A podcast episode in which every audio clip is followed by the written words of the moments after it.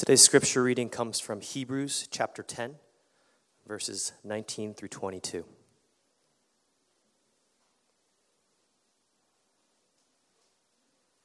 Again, that's Hebrews chapter 10, verses 19 through 22. Please stand for the reading of God's word. Hear now the word of the Lord. Therefore, brothers, since we have confidence to enter the holy places by the blood of Jesus, by the new and living way that he opened for us through the curtain, that is, through his flesh, and since we have a great priest over the house of God, let us draw near with a true heart and full assurance of faith, with our hearts sprinkled clean from evil conscience and our bodies washed with pure water. This is, this is the word of the Lord.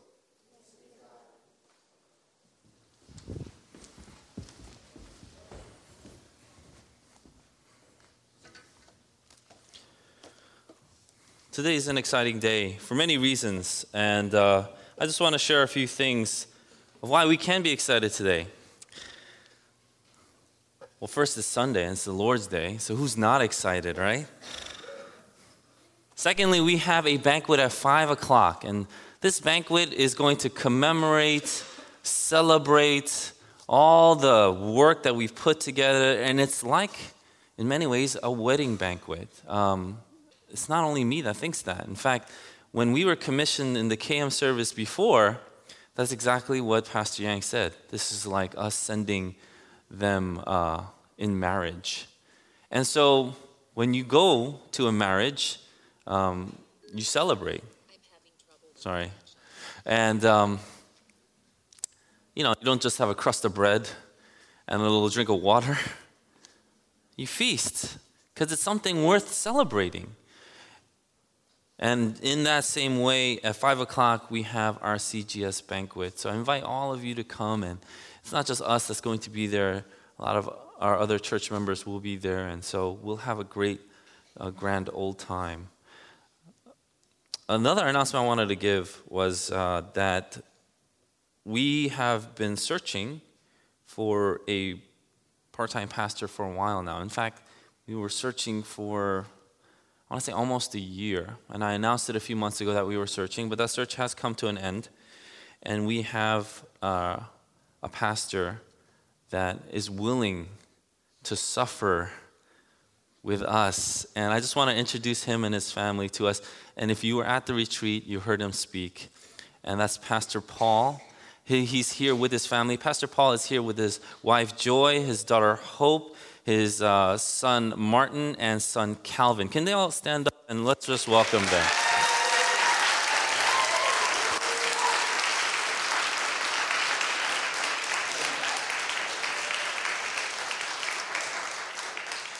So, this is indeed a joyous day. In fact, even if you think pastorally, uh, two can be broken. As strong as two is, one is just going to break. Two can be broken, but even the Bible says three is going to be strong. And so, this is our prayer that the three of us will be strong in serving the Lord and serving the church. So, I'm very happy that Pastor Paul can join us. He's going to be starting actually in February. And so we look forward to him joining us then. But he wanted to visit today after the retreat, and he has a lot of expertise in many areas. He has a passion for many areas, but most of all, it is his humble heart that really got to me and his just attitude of worship that I know goes through his family as well. So, welcome. I'm really thankful that you all are here. The next announcement that I have is what we did um, earlier today, but we were supposed to have a bone marrow drive today. This is a surprise to everybody, I'm sure, because there was this baby in the UK. His name is Ali Kim. And uh, you know, he has this really rare uh, disease that only affects one out of how, so, so ever many kids. I think he's a 100,000 or a million. And they, he needs a bone marrow transplant to live. Um, in the UK, and when I talked to the grandma, the grandma was so desperate, saying, Please, uh, if you could do anything for us, we'd appreciate it. And they're in such a hurry because his time is short. And he's such a, he's such a young, small kid, a baby, barely getting to know life. And so when she reached out to me, I said, What can we do? She said, You can host a bone marrow drive. And I said, Okay, when can we do it? As soon as you can. How about this Sunday? I was like, Yes. And then talked to the elders and our pastor, and they all said yes. And it's like, All right, let's do it. Let's announce it to the congregation. But because of the, the snow, they couldn't make it up here. And they, it's a little bit of a trek for them. So we're going to do it next week. And so I hope that this is not really an optional thing, that we can really go out. We want to be a church that blesses. And so everybody at the end of service next week will go and get that cotton swab. Um, there is some scare, like, oh, what if I'm the match? Does that mean I have to cut my body in half or something? I don't know what goes on. What goes on? And uh, 90% of the time, it's just a blood transfusion. Uh, 10% of the time, however, it takes a little longer, longer process. But I want to say this if you want to save a life, and you know this life is precious, then yeah, it's okay to be part of that 10% where it might take, instead of one day, it takes five days. You're going to save a life. So I want to encourage everybody uh, to really participate in this bone marrow drive. If you have friends, uh, bring them next week. Tell them that um, we're going to host it right after service, so 1:15. They're going to stay here for an hour, and it's really important that we participate in this. Uh, I do think that they are desperate because in the UK there's not a lot of Asian people, or not enough for them to find a match. So they're just uh, reaching out anywhere they can, and you know the people that respond first are the churches. So we really want to respond. So with that said, I am starting a new series. Very excited for this. We're taking a break from Genesis uh, to do this series, and then we're going to go back to Genesis. But in this series, we're going to talk about prayer. Prayer. I thought it was important that we start our year in prayer because it's essential to not just our Christian life, but to our church that we know what prayer is. And we want to start off with this premise and we have to know this to be the truth. God answers prayer. God answers prayer. This is the premise of what we're going to start our series with. But here's the thing the Christian never prays alone, and prayer is never a solitary action. When we have this image of prayer, sometimes you have this image of someone kneeling down, usually someone old, right? Someone's kneeling down with their hands clasped alone in prayer. But the picture that the Bible gives us is never solitary and alone. And prayer is not a solitary action. And that's why while we do the six week series on prayer, the first topic of prayer is relationship. Prayer is an activity of relationship. I have three points for us. And the first one is God and us, God and God, and us and God. So God and us, God and God, and us and God. My sister can attest to this. And see, now every time I tell a story, you actually have someone that could be like, not his butt, it's untrue. or you can be like, actually, that's true. But when I was younger, and when we were younger, when uh, my dad would come back to the house and he wasn't in high spirits, he was angry about something. He has this low voice. And the thing about low voices, he's a bass. The thing about low voices, it, it actually carries through and it penetrates the wall, and the whole house shook when he would kind of yell. So whenever he would walk in and he would be angry about something, and, she, and he, he was right. I mean, I did so many bad things. I almost burned a house down once, and it was, it was, I did a lot of bad things. So he had a right to be angry. And when he was yelling, like a shiver would run down my whole body because it was not just mental, but it was physical because his bass was so booming, my whole body would shake. Um, in college, I slept a lot. I don't know about you college students, but in college I slept a lot. And when it became finals time, I just didn't sleep, uh, which was a terrible, terrible habit. But this is what I did too. And one time, we, we didn't have um, cell phones readily available back then. Uh, we had something called, an, something called an answering machine. And when you called, people can leave a message, right? And so one time I was sleeping and my college roommates came back into the room, and there was a message, so they played it, but I was sleeping.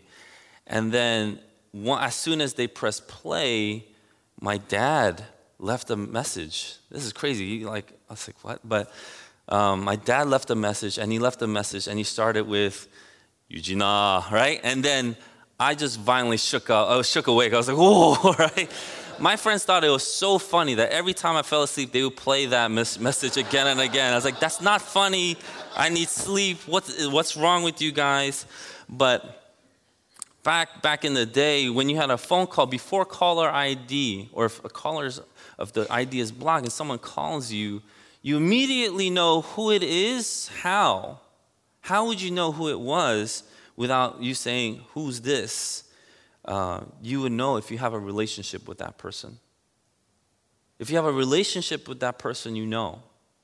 If you don't have a relationship with that person, you would just simply ask, Who this? Who's calling, right? And um, that's, that's how you would do it. But prayer is also an act of relationship. What happens when we pray? When we pray, there are two parties, and one is God, and the other is the one with desires. There's a person with desires, and then there's God. Christ teaches us to pray by starting our Father, like we prayed just before. This should show us that prayer is not just relational, but it's intimately relational. And if we, if, if we don't realize this, then this is what we are participating in. A sociologist named Christian Smith calls it the moralistic therapeutic deism. If we don't realize this is relational, he calls it moralistic therapeutic deism. And by that, we mean that we treat God like a cosmic therapist or some kind of counselor. He's just ready at our beckon and call to respond in times of trouble. And he never, never would ask anything of us, especially not devotion or any kind of obedience.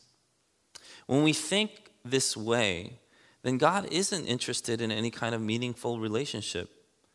Instead, prayer has become to us just a submission of a list of desires or complaints, and we want minimal engagement from the other end. This is what we call a transactional relationship. In a transactional relationship, we want minimal engagement while we get what we came for. And I want to invite uh, Pastor Sam to come up here and help me with this next demonstration. Uh, this mic is on. Nice. Okay. I need to look the part too, so I got this. I don't know if this really plays well, but I'm supposed to be a guy at Home Depot. All right, I'm this guy at Home Depot, and we have a potential customer. You can come in. That's how you walk into Home Depot? Come on, let's be real. All right, there you go. How can I help you, sir? I'm uh, looking for some nails. Uh, they're on aisle six. Thank you. Okay, uh, that's that's a normal that's a normal kind of situation. Let's let's try it one more time.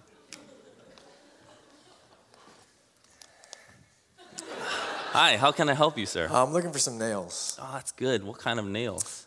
Uh, the sharp ones. Why do you need nails? I'm uh, making a table. Okay, you're not gonna kill your wife or anything like no, that with no, no, nails. I don't have okay. a wife. Oh, okay. It looks like you might have a wife, I, though. No, I don't have one. You don't. Okay. It would be nice if you had a wife. Wouldn't you agree? it would be. yeah, it would be nice. It'll help you in life. Yes. Yeah. What kind of wife are you looking for? Uh, normal one. A normal wife. Yeah. You know, I, I got to tell you the truth. Uh-huh. There's no such thing, my friend. I heard they're in aisle six. No, no, no. Let's Oh, just stay, oh. stay a while. Oh, okay. Okay. Okay. Yeah, let, us keep on the wife thing because I Uh-huh. think nails represent something more deep in your life. Mm. Perhaps you looking for a wife.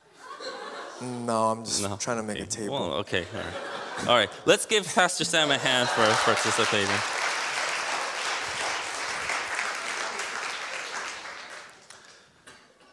But this is how we kind of see prayer.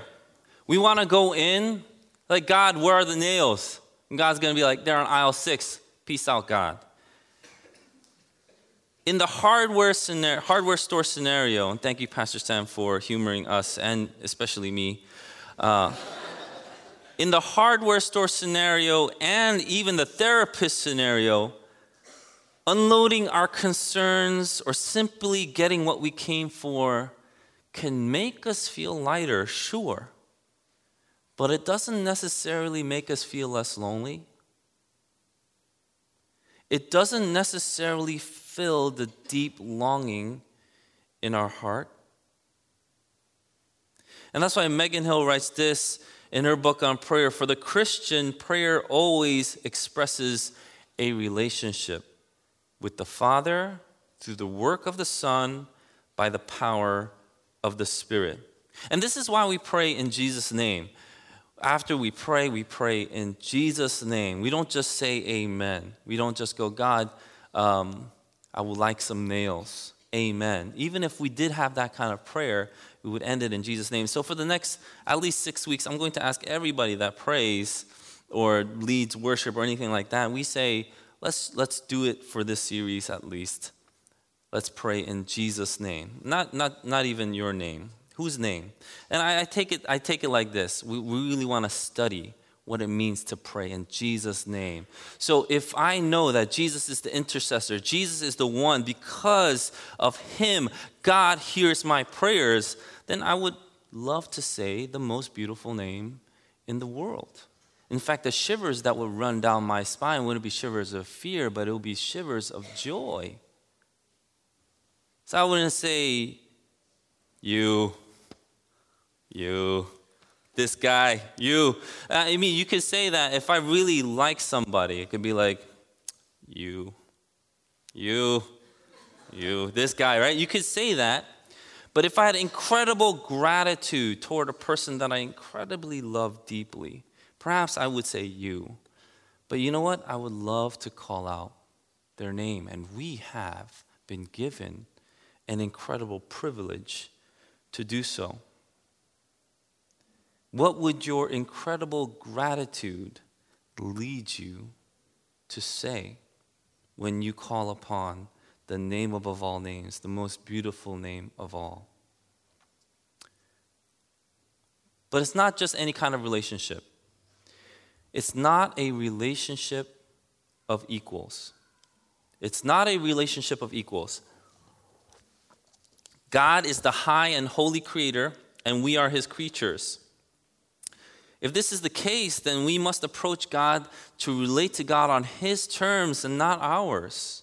it's the same when we read about Queen Esther and she needed to have an audience with the king. If the king did not approve, then she would have been killed. She needed to approach him on his terms, and his terms was that he can kill her at any time. In Habakkuk 1:13 it says, "You who are of pure eyes tend to see evil and cannot look at wrong." This is how the prophet describes God. He can't look at wrong. If someone upset the king and tried to have an audience with the king, even in the world, the king would kill that person. Why would you let the enemy come and you would grant them an audience? That makes no sense. If the enemy came, you would kill him. And through sin, we've become enemies with God. So why would he even listen to us? Our prayers deserve scorn. Our prayers deserve silence. But that's why we must go to the cross. And it's at the cross the Savior cries, My God, my God, why have you forsaken me? What we deserved, Jesus bore violence, torture, hatred, and even betrayal. These are terrible, terrible things. These are, these are things that you would never want to happen to yourself or anyone you loved. And yes, Jesus bore these things as horrible as they were, but there was something even worse than that. Yes. He was ripped from his relationship with the Father. Do you know this pain? Have you ever had someone you love deeply and dearly ripped away from your life? how much more did it hurt the closer you were with them? And Jesus is the one that came to this earth and said, I and the Father are one. And because of our sins that he bore, death ripped them apart. And that's why in Galatians chapter 3:13 it says Christ redeemed us from the curse of the law by becoming a curse for er, us for it is written cursed is anyone who is hanged on a tree. And through Christ's being rejected we are accepted. Therefore, brothers, since we have confidence to enter the holy places by the blood of Jesus, by the new and living way that He opened for us through the curtain that is through His flesh, and since we have a great priest over the house of God, let us draw near with a true heart in full assurance of faith, with our hearts sprinkled clean from an evil conscience and our bodies washed with pure water. So not only are we enabled to pray, but because of the blood of Christ, we have the right to pray. When we pray, we are embracing something now. When we pray, we are embracing a restored relationship between God and us. My next point is God and God. Not only does God have a relationship with us, but God has a relationship with Himself. This is the Trinitarian doctrine that we adhere to. We have a relationship with the God who is three in one. What does that mean? That means when we pray, all the three Godheads are involved in our prayer, and there is a heavenly conversation that takes place. This is incredible. This is incredible. And we need to we need to hear this again because when we pray, it's not just us and God, but God Himself in the Godhead has a conversation. In prayer, we approach the loving Father by the intercession of His Son through the groaning of the Holy Spirit. When we pray, God talks to God. When you pray, God talks to God. You know, I said before, Jesus taught us to pray, and He said, Our Father. But before that, right before that, you know what He says in Matthew? He says, your Father knows what you need before you ask Him. Why would He say that? Why would Jesus say, before you even ask the Father, and it's also in Isaiah, before you even ask the Father, He knows what you're going to say, what you need. And if you heard that, wouldn't you think, wait, God knows what I want before I ask Him? why even pray? Why would I pray? God knows what I want before I ask Him. Why would you pray? But what Jesus is doing here is remarkable, is because He is saying this as a motivation to pray. He's saying, because God knows what you want, even before you ask, therefore pray. Our Father. What does that mean? That means something, right? It means that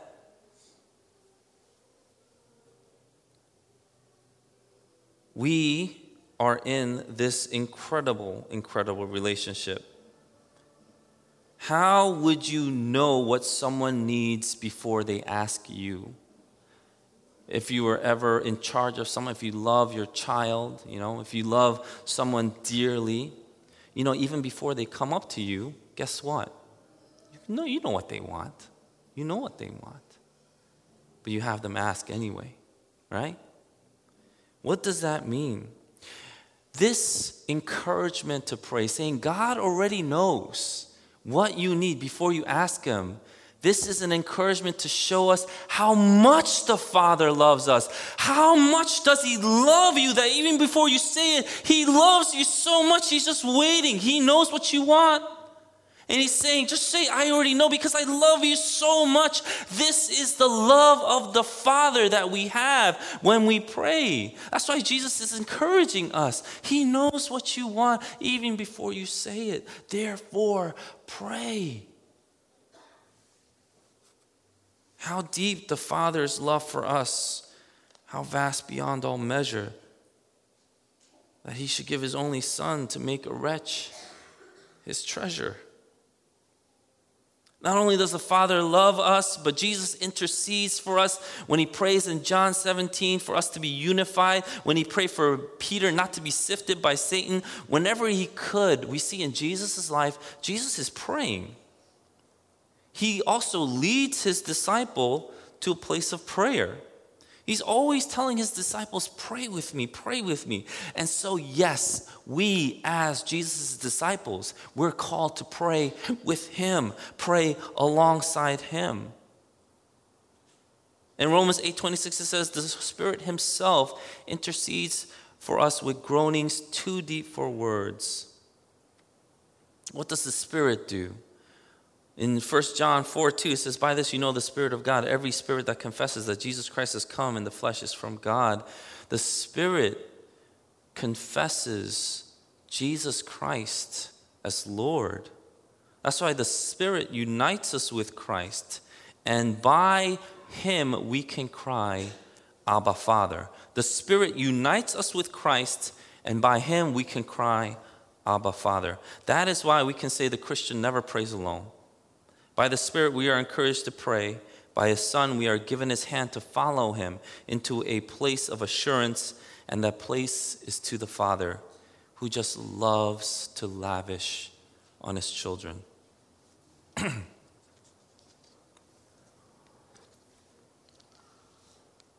Finally, us and God. By us, I mean all of us. This is what we mean when we say corporate prayer.